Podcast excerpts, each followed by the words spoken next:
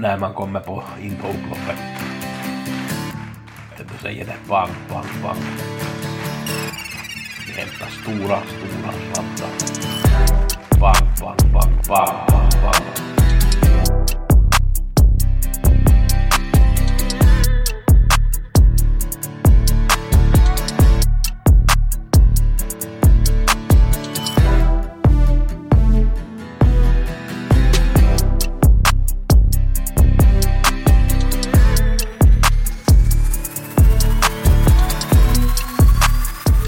Vi har ny vecka och vi har en ny veckopodd med Gusse. Vi ska gå igenom lite V86 och V75 förra veckan.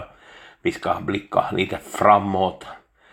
Och så har vi ju förstås veckans tips som är på onsdagen här. Vi har jackpot på V86 och på det är 17 miljoner jackpot där och på lördag har vi V75 från Färjestad. Vi ska titta lite på de här listorna också dit. Speciellt ett lopp Eh, och Gustav med F som i Fredrik på slutet där om ni är intresserade av de här tipsen och ni som har köpt månadspaketet så har jag förstås onsdagen och lördagen räddade.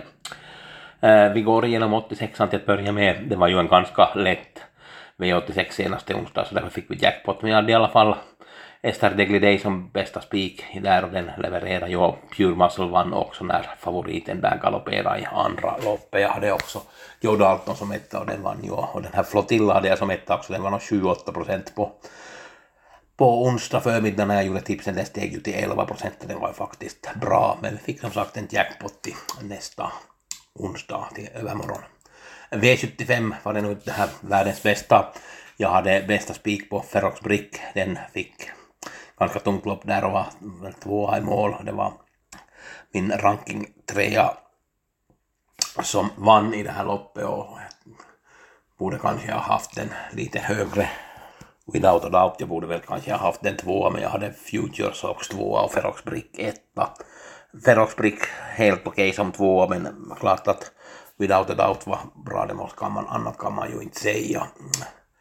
Sen hade jag ingen annan etta där och i övrigt var det nog inte mycket att skryta med. Lappkör River som jag hade som skräll där i sjätte, den galopperade i starten och, och uh, It's Pepper Time som jag hade rankat etta i första så den fick för tungt lopp där. Det var ju en jättebra vinnare som vann i andra loppet, Love You Skärmer som bara åkte ifrån dem så det var ju superbra vinnare. Der Friend fick ju vinna i sist, jag varnade ju lite för den i sista minuten infon där att det var bra info från stallet och den hade jag sexa i ranken. Eh, otroligt med de här Wäjerstens hästar att när de kommer från paus så kan han leverera med dem. Och trots att han ofta ligger lite lågt med från stallet med de här hästarna men det var som sagt ganska positiva tongångar när man läste mellan raderna på den här Dead Friend. Vi ska nog se upp för den, det kommer nog säkert att vinna något lopp här ännu i framtiden.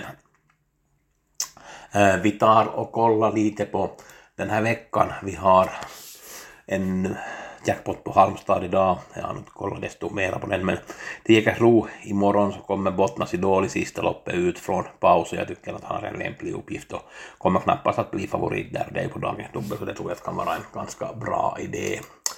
Norges V86 på onsdag Cooltrix går ifrån seger till seger i första loppet, men jag tror att den kan bli hårt utmanad av nummer fem Daddy Pop om den får gå felfri. Den galopperar ju senast på Bjerke tionde, nionde och jag tyckte att det var med seger chansen där och derbykvalet galopperar den också att om den här hålls på benen får ett någorlunda lopp, så tror jag att den kan utmana Cooltrix i det här första loppet.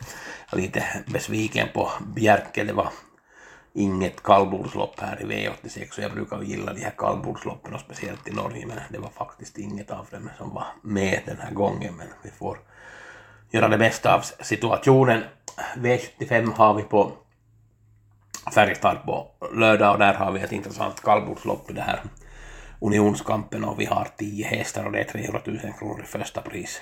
Tangentryck fick spår 1, Järvsö-Odin drog väl vinstlotten, fick spår 2, BV Sture 3, Grisle-Odin GL 4, Filip S5, Tang, eh, BV Rune 6, Tangenborg fick spår 7 ganska långt ut men den är nog jättesnabb ut.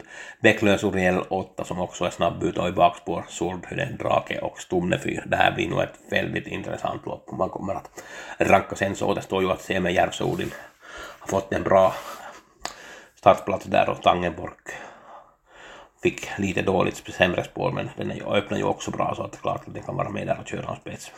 Så har vi ju sista loppet har vi ju Lozano di Quattro som möter Pure bland annat där så att eh, Lozano di Quattro var ju otroligt bra senast. Det kommer man ju utifrån tredje spår hela vägen och bara rondade. Det här var allt från veckopodden. Gustav.hager.gmail.com om ni är intresserade av tipsen den här veckan och ni som har månadspaketet så har ju det klart. Tack ska ni ha och ha en bra vecka.